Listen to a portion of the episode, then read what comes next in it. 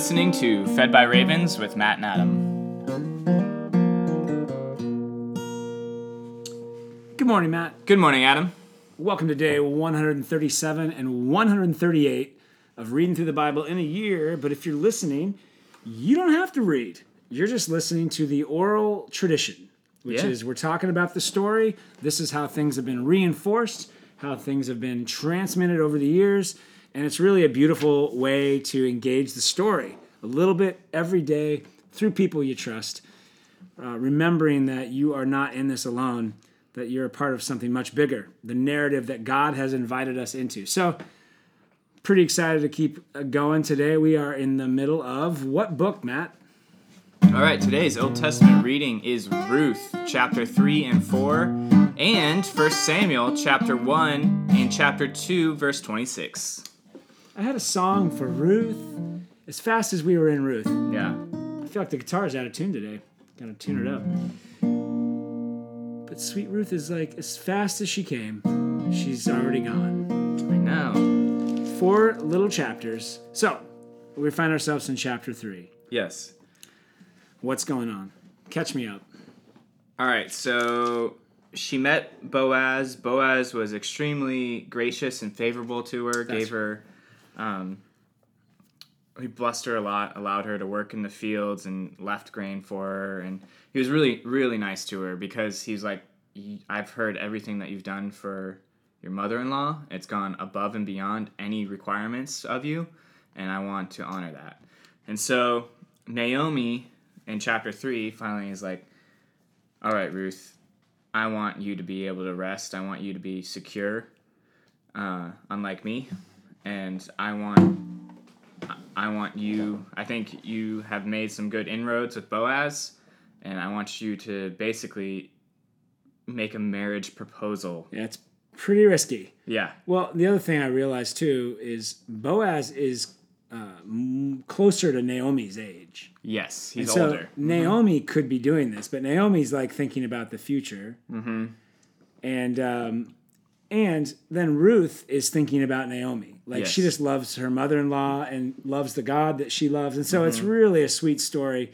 And so the request is spread your wings over your servant, for you are a redeemer. Mm-hmm. Is what she instructs Ruth to go do.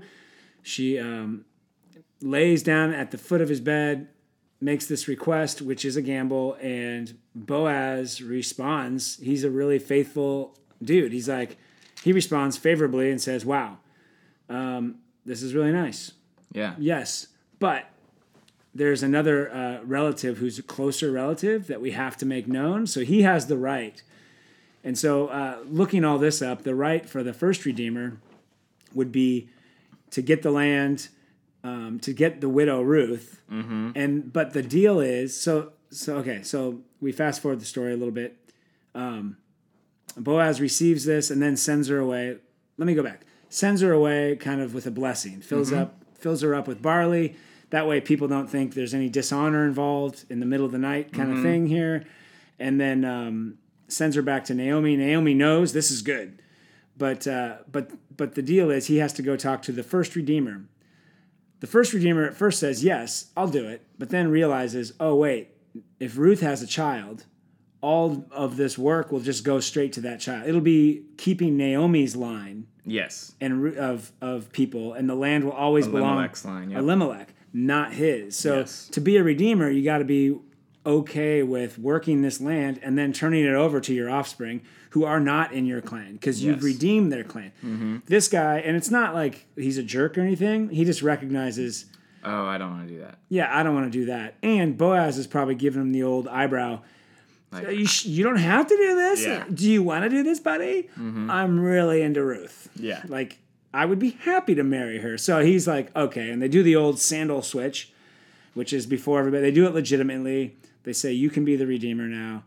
And, um, and so Naomi's nickname now, her new nickname of Mara, bitterness, is starting to change. She's now becoming someone who's blessed. And the cool thing about Ruth really is that everybody's trusting God's word. Like no one's trying to figure it out on their own. They're actually doing the things that the Lord has prescribed for just such a situation as this. Yeah. And God's blessing them. Yes, he is. Uh, I like. that they do a quick. Uh, the people gather together as witnesses to this arrangement, and they offer this amazing blessing over Boaz and Ruth. They say, "May the Lord make the woman who is coming into your house like Rachel and Leah, who together built up the house of Israel. May you act worthily in Ephrathah." and be renowned in Bethlehem. May your house be like the house of Perez, who Tamar bore to Judah, because of the offspring that the Lord will give you by this young woman. And like a couple things that pop out to me are uh, when they say in the beginning, May Ruth be like Rachel and Leah, they are adopting Ruth into the family of Israel. By saying that Yeah. statement, it's the same statement that Jacob said about Joseph's sons, Manasseh and Ephraim. May they be like Simeon or Reuben and Simeon. Um, it's an adoption language, and they're adopting Ruth into the family. So she's no longer a Moabite; she's an Israelite. Uh, and then they reference uh, Perez and Tamar. And Tamar, if you remember back to Oh, yeah. that crazy story, Yeah.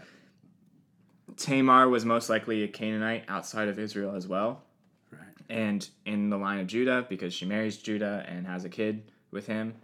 Uh, and again, they're just kind of referencing like instances that are similar to this, where a Canaanite enters into the household, becomes an Israelite, and strengthens the house of Israel through her line. Well, and I think too, like Rachel and Leah, we're talking about barrenness and unloved and pretty much lost and desperate, sad, alone. Yeah. And the confession of faith to God. God has the power and the ability by His word to turn it all around, to bless. Yes. And um, so rejoice, O you barren, in your barrenness. The Lord is with you and for you. So it's pretty cool. Uh, the story turns, and then we get a little glimpse into the future that uh, from this union of Ruth and Boaz will come the future great and glorious king of Israel, yeah. David. Yeah. So we get uh, Obed, and then Jesse, and then David. Yep. Uh, then they give a quick genealogy of David, which again, I want to note that this is not a complete genealogy because this goes all the way back to the son of Judah, the Right. direct son of Judah. Um, but it's again the highlights of the genealogy of David, and um, uh, is it David that ends up in? Someone ends up in seventh. Is it Boaz? Someone ends up in the seventh line, and that's always to give honor to that person. Oh, Um, this is new to me. What are you talking about? The seventh. yeah, hold on. Uh, I mean, I don't think you sound crazy right now, yeah, but I feel like I don't know you. um, well, you know, uh,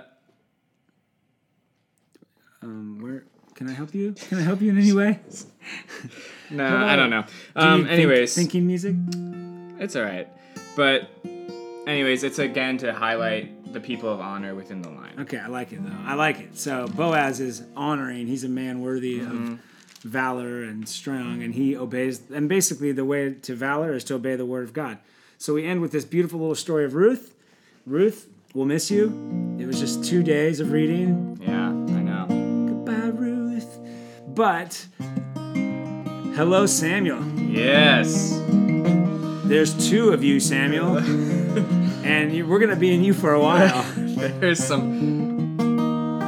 Welcome to First and Second Samuel. So um, this really is the transition from the judges, and we're going to transition into the political and religious. So the political and religious lines are really going to start to mingle as one in the book of Samuel, um, because we're getting closer to God actually saying, "Okay, it's time for you to have a king." And so, uh, Yes. well, we meet. Who we meet is an interesting character from the a Levite from Ephrata, and um, right, Well, he's from uh, uh, the hill country of Ephraim, but they trace his line all the way back to Bethlehem Ephrata, which is interesting, which is where we just came from in Ruth. Um, but yeah, so he's a Levite. Again, they would. So sometimes it gets a little confusing, but uh, they would refer to Levites um, like as like their tribal like they would refer to him as oh he was an Ephraimite because he was from the land of Ephraim. right, Um, but he's still a Levite. They just will refer to them from what lands they ministered in. okay. Uh, So you got you got that guy, and he has two wives, of course, and Hannah cannot have children. She's devastated by that. The other wife, whose name was I don't know You can try. uh, Peninnah. No, Peninnah. Penina. Peninnah. Penina. Peninnah made fun of Hannah and said, "Ha ha, you're infertile," Mm-hmm. and it devastated Hannah. And so every year they would go to the tabernacle is back in Shiloh, Yes. um, and so they'd go to Shiloh to worship. And Hannah, all she knows to do is cry out to the Lord. Um, she is crying out to the Lord. She makes a vow, and that's what you'll see in Samuel is that God is keeping he. He really values the promises he makes. He values the mm-hmm. vows that he's made to his people Yes. and he's going to value the vows they make to him. Mm-hmm. So it starts off with Hannah making a vow, Lord, if you will give me a son, I'll give him back to you. And then she kind of makes a, a binding vow to offer her child up as a Naz- like a, a, a Nazarite vow is what Yeah. it sounds like. It's the it's the same vow that was placed upon Samson. So she is making these vows, pouring out her soul. Eli, um, the high priest, thinks she's drunk and is like, "Stop drinking," and she's like, "No." Which which I like. The reason he thinks she's drunk is because she's praying, but not vocally. right. Like she's praying, she's just moving her mouth, but she's not actually saying out loud. She's probably rocking, a little bit of crying. Um, which is which is interesting because I like It's what I look like in my, my back little garden area every morning. I like just being reminded that we can pray verbally and non-verbally. Yes. Like Yes. it's nice to have biblical evidence. for Well, she's pouring out her soul yes, to the Lord, and then uh, so then you get Eli who like blesses her, and he says, "All right, all right, all right, go in peace," and the God when He grant you your petition that you've made to Him. And then um, she said, "Let your servant find favor in your eyes." And she went away. She ate. She felt better. She felt better. I also like that. We pour out our hearts to the Lord. We're devastated. We're being made fun of. We're being literally and figuratively being mocked, mocking ourselves. But we pour out our hearts before the Lord.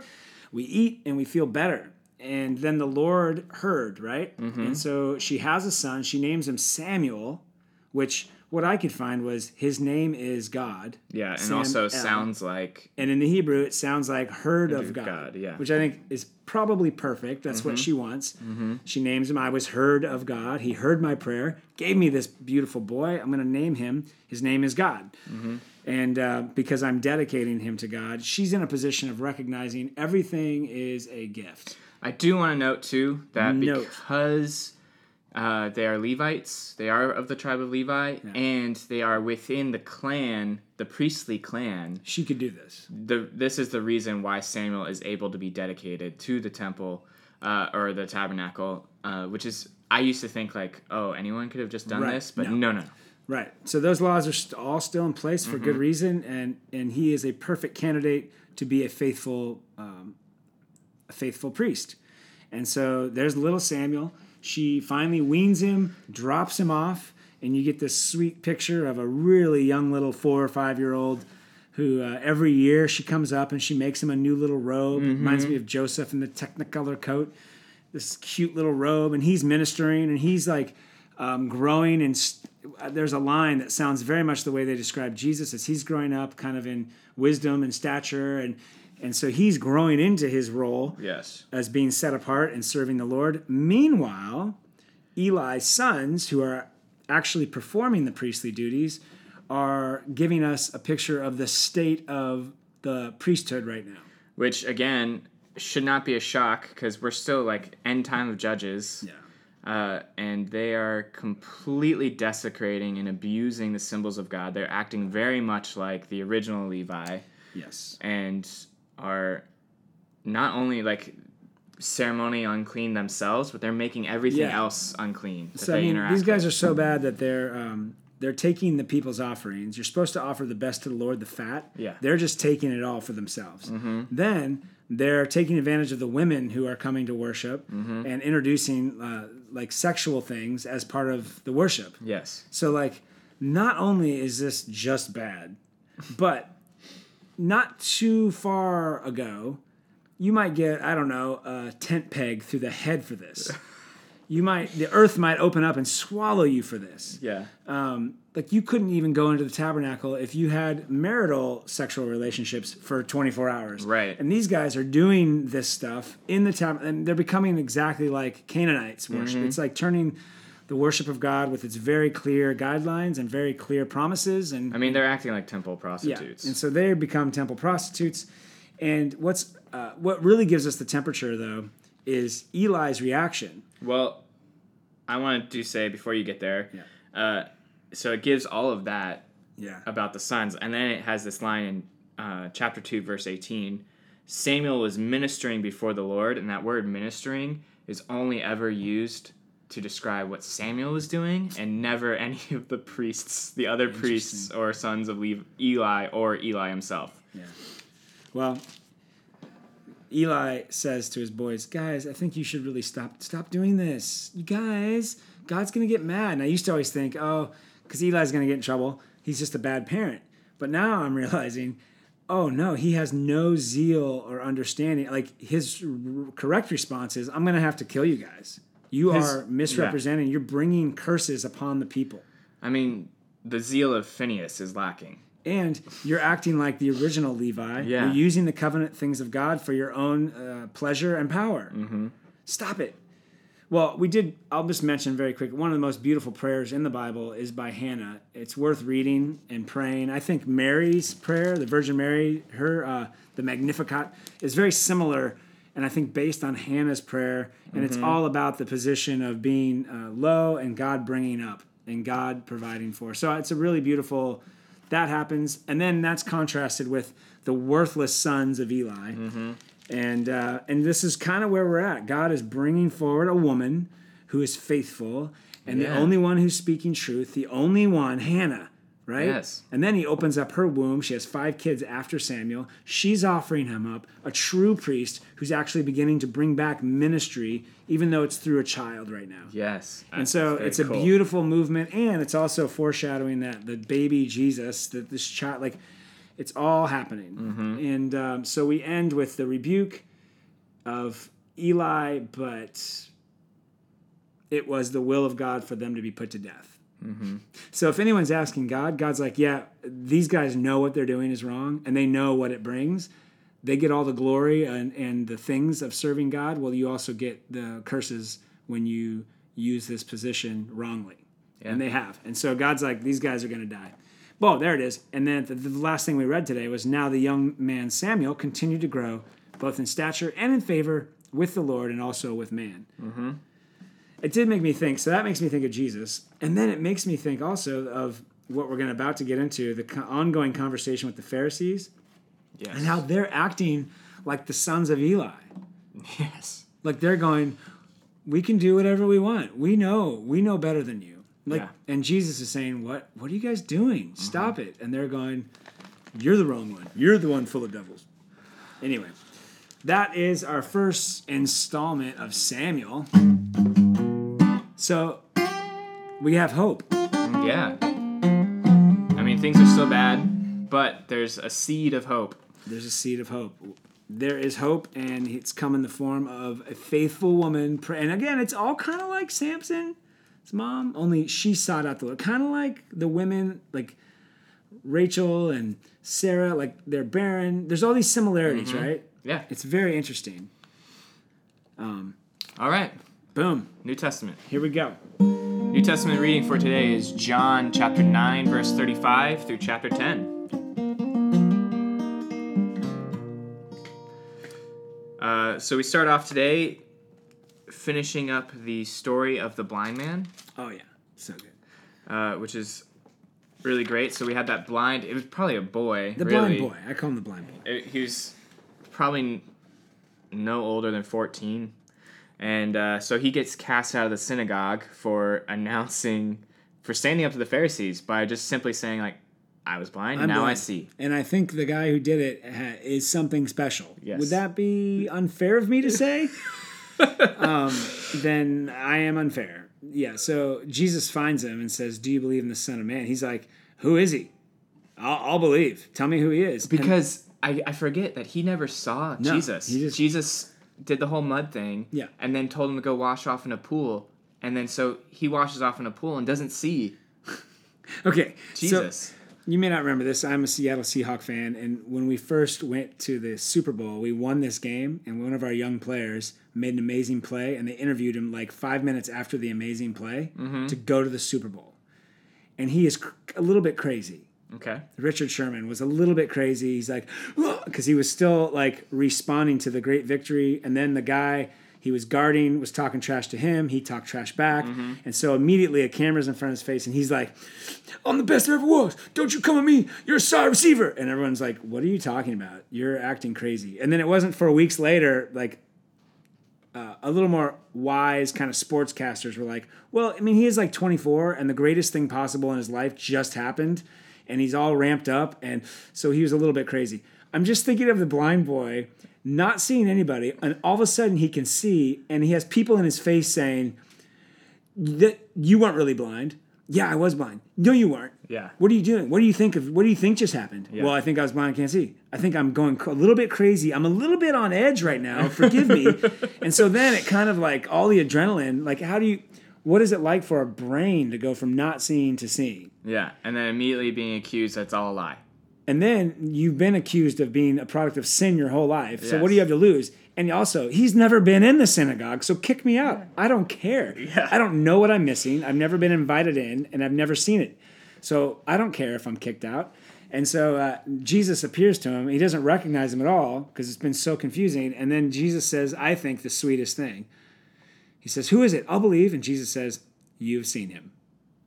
and it is he who is speaking to you. oh, no way. And he goes, Lord, I believe. Yes. And he worshiped him. And uh, then he gives like this speech, apparently for everybody else to hear, to say, hey, you know what? You're not blind. You actually got your sight. But all these guys accusing you, they can see you, but they're blind. They can see me and they're blind. And the Pharisees catch this and they're like, oh, yeah, you're saying we're blind. And uh, Jesus says, if you were blind, you would have no guilt. But now that you say we see, your guilt remains. so the fact that you say you see God, but you can't see me as Yeah. God, then you're under your guilt. yeah. Sorry. You're under the curse. And I don't know if he turns or uh, I, I don't know where this speech happens, but in chapter 10, it's uh, I am the good shepherd. So there's the I am statements from Jesus, and uh, they're all uh, pretty amazing, and, and they're all kind of encased in the language of I am, the name of God. I am the good shepherd. I am the bread of life. I am the water. I am the gate. I am, you know. And so he says, uh, I am the good shepherd and I am the gate. And he's talking about all the sheep who know his name. So when the, um, I guess the shepherds back then would lead the sheep. You know, now we think of people coming behind and herding the sheep, but the sheep knew their master. They knew who they were fed by. And so he's using this as an illustration to go, look, all my sheep hear my voice. They recognize my voice and they come to me to be fed. And then he also says that he will uh, protect the sheep with his life, that he'll lay his life Oh, down and pick it back up. Um, and then I love He's he- the door, he's the gate. yeah. He also says, uh, "And I have other sheep that are not of this fold, and I must bring them also, and they will also listen to my voice. So there will only be one flock and one shepherd." Yeah. Well, and and this whole section uh, has probably one of the one of my favorite verses, favorite sayings of Jesus, and it's in embedded in John ten, verse ten. So he's using the shepherd analogy. He's using he is the gate. You come Yes, through yes, him, yes, and he said, "I'm the door. You enter by me. You'll be saved. Um, you'll find pasture." But the thief comes only to steal, steal, and kill and destroy. I came that they may have life and have it abundantly. I am the good shepherd, and the shepherd lays down his life for the sheep. So he's contrasting. There's people trying to steal sheep. They're hungry or they want money. I am the good shepherd, and uh, I've come to give life abundantly. Like beyond just existing, beyond just breathing, I've come to give life to its fullest. It's a great verse, and it's worth pursuing. And you find that abundant life by pushing into and coming under the, the gentle and loving care of Jesus Christ in the pastures that He uh, protects and tends for you. So he goes on. There'll be more, and, and he really gives us a hint too. Like I'm gonna bring in a ton of sheep from all over the world. Like Yeah. if we go back to the Joshua allotment, Jesus's allotment is the ends of the earth. Yes. And so I'm going to bring all the nations. There's a lot of sheep that haven't heard that they're going to hear my voice. Mm-hmm. And uh, but then the real powerhouse of this section though is is in uh, 18 when he says, "Don't be confused. I'm not going to be killed. Yeah. I'm not going to just die naturally. I'm giving up my life." For the sheep. Yeah. That's a big difference. It's a big difference to be like, "Oh, he died protecting us," versus, "Oh no, he chose to give his life in exchange for ours." It wasn't an accident. It wasn't friendly fire. It wasn't that he was a failure. He made that choice, and that's why Jesus loves. Or that's why the Father loves him. It's mm-hmm. like you've chosen to do this, and that's when they said you have a demon. I do think this is still in the context of healing right after healing the boy.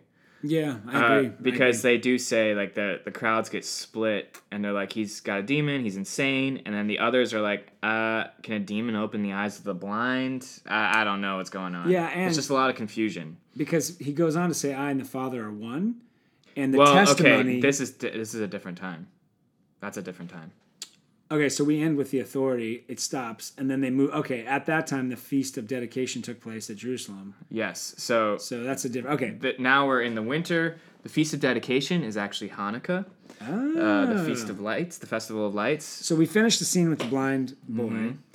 and he declares that he's the shepherd yes and that he has authority to to uh, lay down his his life and, take will back give up. you life abundantly. Okay, so now there's a break. We come back. It's a different feast. Mm-hmm.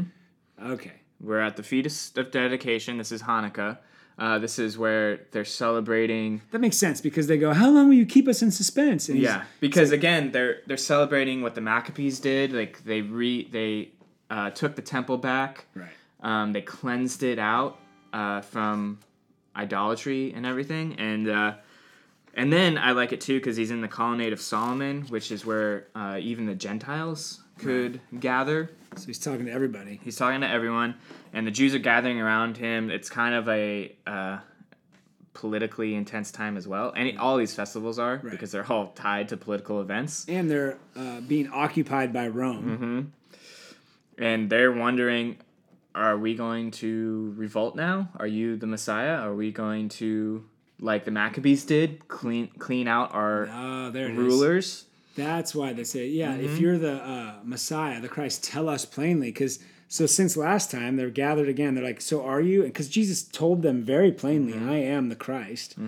But they're asking, are you going to? Do you have your ambush set up? Or Yes. is this happening now? Yes. And so his response is, I told you, and you do not believe. Yeah. And he said, and then, but then he goes, he goes, look, I've already begun to do the ambush. They're like, what? It's like the works that I've done. So the healing of the blind, the uh, the healing of the lame, the feeding of the five. Like I've my works have already begun. So I'm already restoring order to the universe. Yeah. It's just not. You don't want to believe that. You want a political uh, overthrow. You want violence. And he's like, okay, if you don't get this, you're not part of my flock. And so he does return to the sheep narrative. That's why I thought they were does, yeah. connected. So he's like, the sheep hear my voice. I know them and they follow me. I give eternal life and they will never perish and no one will snatch them out of my hand. So he is addressing, like, look, if you're following me, you don't need to worry about being taken over anymore. Mm-hmm. Like, the good. boundaries are secure. You'll be safe in the Father's hand. Mm-hmm. No one, uh, my Father who has given them to me is greater than all, and no one is able to snatch them out of the Father's hand. I said, and I and the Father are one. so this is where he says, Look, I am God. And then the this is where every all the Jewish people pick up stones to throw at him. And they're like, Why are you doing this now? Let's just throw, like, okay, we need to kill you. You're really confusing everything. So they're going to throw stones at him. I love his responses. I have shown you many good works from the Father. For which one of them are you going to stone me for? Yeah. So which one? Uh, for healing, for feeding, for walking one? on water? Oh, for turning water into wine? Is that the one? And they're like, No, for you just saying you are God. Yeah. I know. It, uh, it does make me laugh. Uh, I mean, not laugh, but it's so clear Yes. that even the account of the enemies are saying he said he was God. So looking back, you have to do the old C.S. Lewis. He's either a liar, a lunatic, or the Messiah. Mm-hmm. Well, then he uses their own law against them. And yeah, this uh, is pretty classic. I love this. do you want to break it down? Well, he again, he's he's talking with people who are just not going to believe, right? Right. And they're looking for any means or ways to kill him. So I don't want this to get misconstrued as like he's backtracking. Right. He's just trying to catch them in their own in their own ignorance. Yeah, he's engaging their th- Their, thought process. their crazy thought Yeah, process. right. And so he's saying, uh, is it not written in your law uh, that it said, I said, you are gods? If he, and he's referring to David, David has a psalm about this. Uh, he said, If David called them gods to whom the word of God came, the scripture cannot be broken. And so he's saying, like, uh, so I should be allowed to say, I am the Son of God because the Psalms said, You guys are gods. So he Cool. break he breaks down their definition of blasphemy, Yeah. saying, "I actually haven't done anything wrong," and then he comes back to, plus, you know what? An easier way to see where I'm from from is just look at the works. Mm-hmm. Like if I'm not doing the works of my Father, then do not believe. But if I do them, even though you do not believe, believe the works, that you may know and understand that the Father is in me and I am in the Father. Which is not unreasonable, like to look at someone and go, "You're just like your dad. You have the same accent. You have this or that." I don't know. Right. Uh, it's a valid way of trying to figure out where someone's from. But uh, they were going to kill him, and somehow he escaped. He escaped because it wasn't his time yet. Yeah, and then he He went across the Jordan. He crosses the Jordan into the east side of the allotment where John began his b- baptism, and uh, many Many believed in him. many believed in him. Yeah, and, like- and sought him out in the wilderness. So when Jesus comes to the promised land, he's being rejected. He's Yeah. being kicked out by the people. So he goes back across the Jordan. and people go and search for him there, which is cool. So we simply look at the works of Jesus. I, I really like the unity of Jesus and God, the unity that Christ talks about with the Father. And then I know in John chapter 17, he'll talk about the unity we have with Christ in the Spirit. And it's pretty cool. So we are united. Um, and those who have eyes and ears, you hear it. Be encouraged today. God's protecting you. Yeah. All right. Today I'm going to read Psalm 63.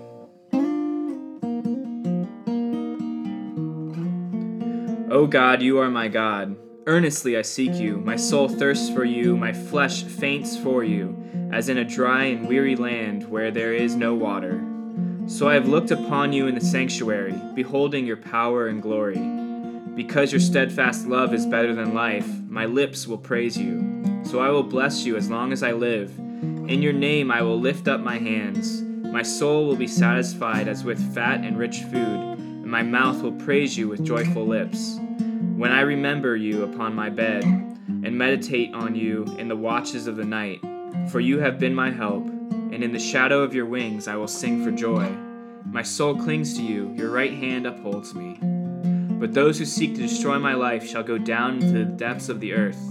They shall be given over to the power of the sword. They shall be a portion for jackals. But the king shall rejoice in God. All who swear by him shall exult, for the mouths of liars will be stopped. Boom. You've just been fed by ravens.